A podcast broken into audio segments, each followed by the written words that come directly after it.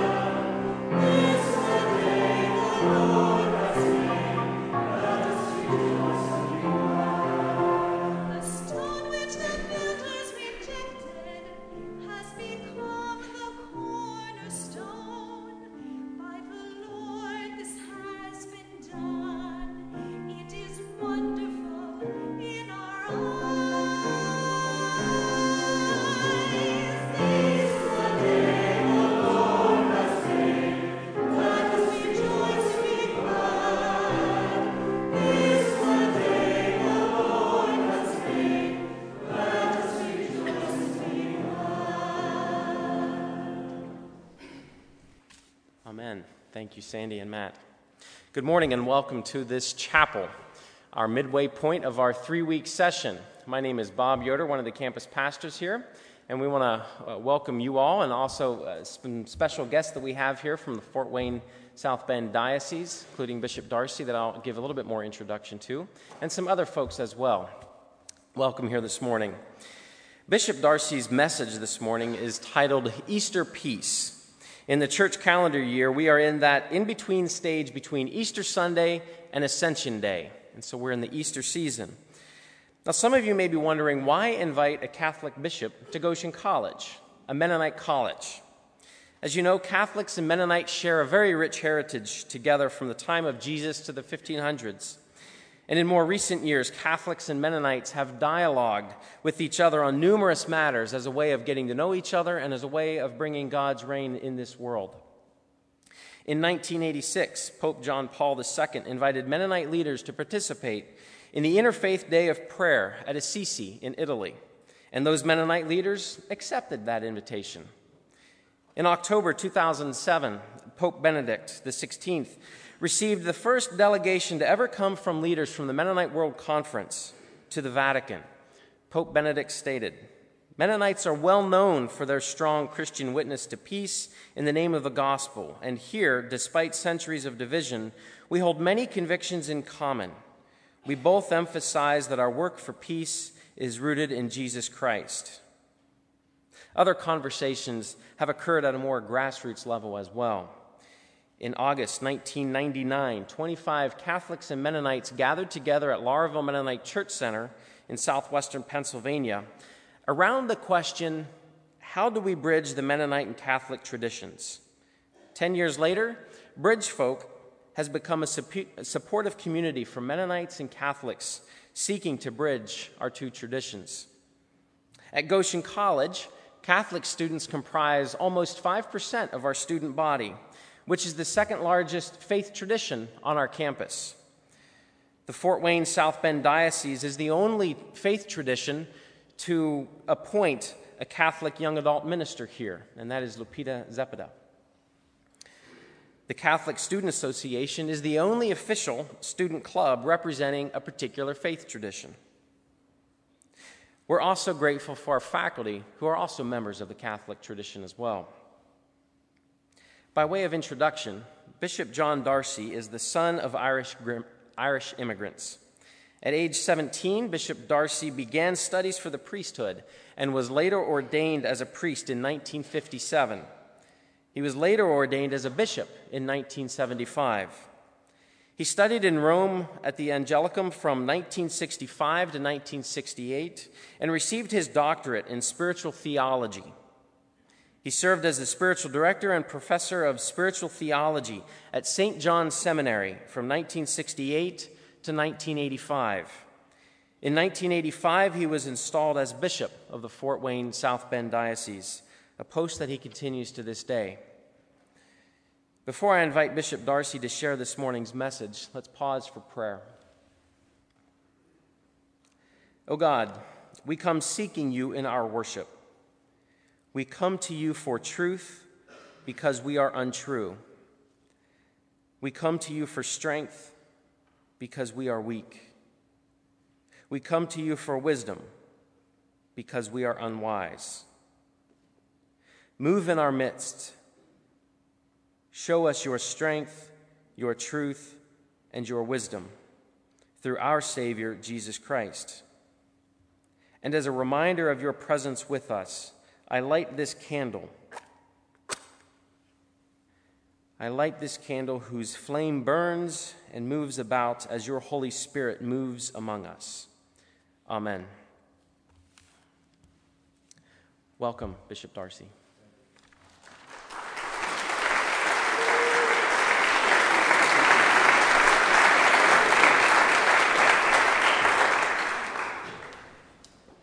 In the Catholic Church, as I'm sure among Mennonites, we don't like we don't like anybody to come late for worship. so I apologize. I was, I was coming from South Bend, and my schedule said 10 a.m. However, I apologize for coming in late, and I'm pleased to be with you. You like this prayer service to conclude by what time, Bob? All right, so I will keep that in mind. Uh, it's a very great honor to be at Goshen College. I believe it's the second time I've been here in my years as Catholic bishop to be part of your, of your morning prayer worship.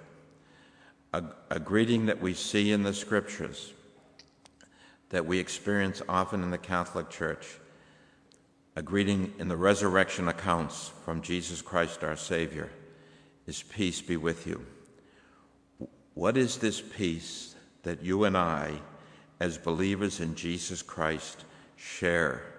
How, in a world torn apart by war and by conflict, of which our Mennonite brothers and sisters are such supporters in, in, the, in the effort for world peace, how can we come together close, closer by understanding the meaning of peace, the, the meaning of the inner meaning of peace. The two great clouds which have haunted humanity from the beginning were lifted by the death and resurrection of Jesus Christ. This is a belief that we share. And these great clouds were one, the, the terrible cloud of sin and the inability to accept that sin is forgiven, and the cloud of death, that it really is the end of one's existence. By his cross, Jesus Christ lifted those clouds from humanity and from each individual person who believes in the person of Jesus Christ. This is in Catholic and in many other Christian churches the year of St. Paul, the anniversary, the 2000th anniversary of his death.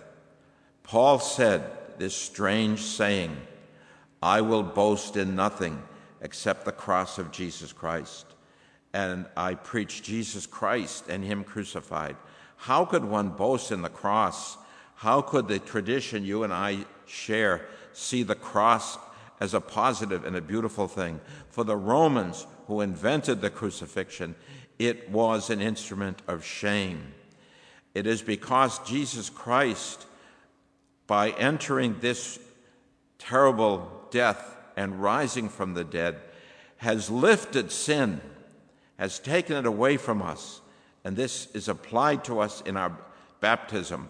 Unless you are born again of water and the Holy Spirit, you, that, you cannot have eternal life. And so these two great clouds are lifted by Jesus Christ. Paul, who before his conversion had the very heavy burden of, of trying to justify himself, trying to be made whole and holy by his own activity, trying to be justified by his actions, even putting Christians to death. After his conversion, which was an intervention by the risen Christ. Paul saw the risen Christ. He, his life became one of thanksgiving and service to others. He, he preached that he was saved. He personalized the cross, personalized it. He delivered himself up for me, even for me. And so he, be, he, he grasped that what Christ had done was very personal the, the acceptance of this into our soul by a good life, by a life of faith, bringing about good works, cooperating with grace. The gift of grace unites us. We have, Mennonites and Catholics, a painful tradition, aspects of our tradition that are very painful. It is up to us who have been given now the insights of the Second Vatican Council for Catholics and the ecumenical movement and the graciousness of the Mennonite tradition of the seeking of peace to accept in our souls Jesus Christ and give thanks for his presence and believe in him and follow him. Paul said of the cross, that, and, he preached the cross in university settings in the Areopagus in Athens. Paul said of the cross that it was a stumbling block to Jews and absurdity, absurd to the Greeks, but to Jews and Greeks alike, he wrote, it was the power of God. In weakness, in suffering, in pain, was the world saved by Jesus Christ, our Savior, who made it an act of love and who embraced it for our salvation. I would conclude by asking you and myself to live lives of prayer to Jesus Christ. It was in Assisi, as our campus minister said, it was in Assisi that John Paul together called, to, called together John Paul II, not only Mennonites and Catholics, but all believers. It was at Assisi that St. Francis knelt before the crucifix and saw the great love of Christ and gave his life and became a person that all Christians and non Christians and Muslims could identify. St. Francis, who opposed the uh, terrible wars of the Crusaders, St. Francis, of whom the Caliph, the leader of the Muslims, said, If all the Christians were like St. Francis, I would be a Christian. Let us be that kind of peaceful Christian, praying, having a personal communion with Jesus Christ, accepting in our souls that He has lifted sin and He has lifted death and promised eternal life, promised it for all those who follow Him. May God bless Goshen College. May God bless the students. May God bless your president and all who, who study here. May continue to be what is so rare, so rare today a place, a, a college or university that's a place of learning and faith, never one without the other.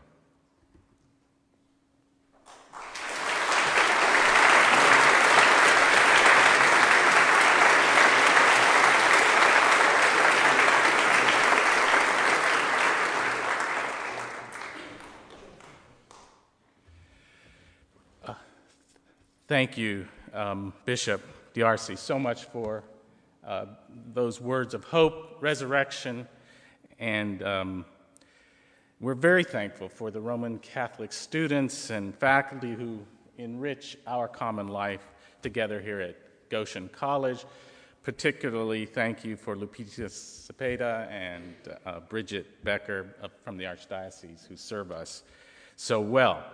Um, as a Bible teacher who spent many years teaching the Old Testament in ecumenical seminaries uh, and settings, when I heard about the great success of the Catholic Youth Bible, I was thrilled. St. Mary's Press had uh, printed it.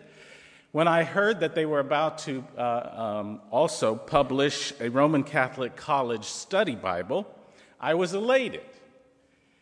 When the editors came to me and asked me, a Mennonite biblical theologian, to write the general introduction to the Pentateuch and each of the five books of the Pentateuch for the St. Mary's Roman Catholic College Study Bible, I was honored and humbled.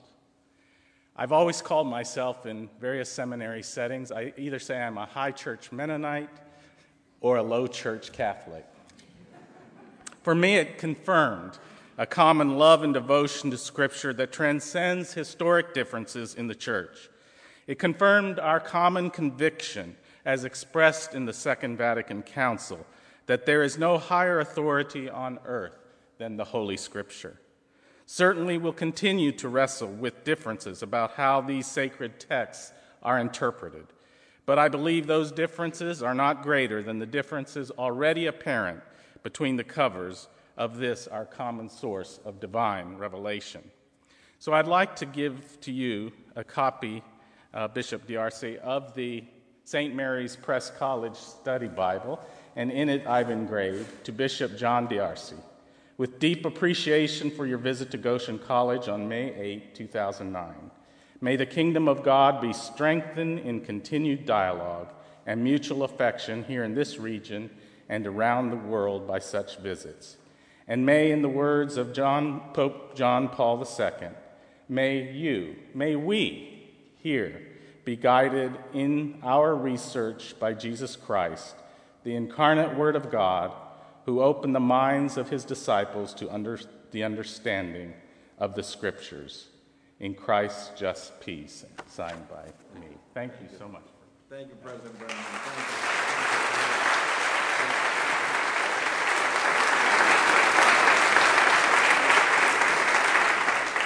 Thank you very much. The Word of God brings us closer together. We all read from the same book and worship the same Father and do this through Jesus Christ our Lord. Uh, through conversations and prayer, and also uniting ourselves in good works For the poor and the needy, and in the, in the universal search for peace, we will come closer together. It's the will of Christ, who the night before he died prayed that they all may be one, as thou, Father, in me, and I in thee, that they may be one in us. The work of this prayer service this morning, inviting the Catholic bishop, is a step towards that unity for G- of which Jesus Christ prayed on the night before he died. It is our obligation. We are very honored to have a ministry here at Goshen, and I am honored to be here.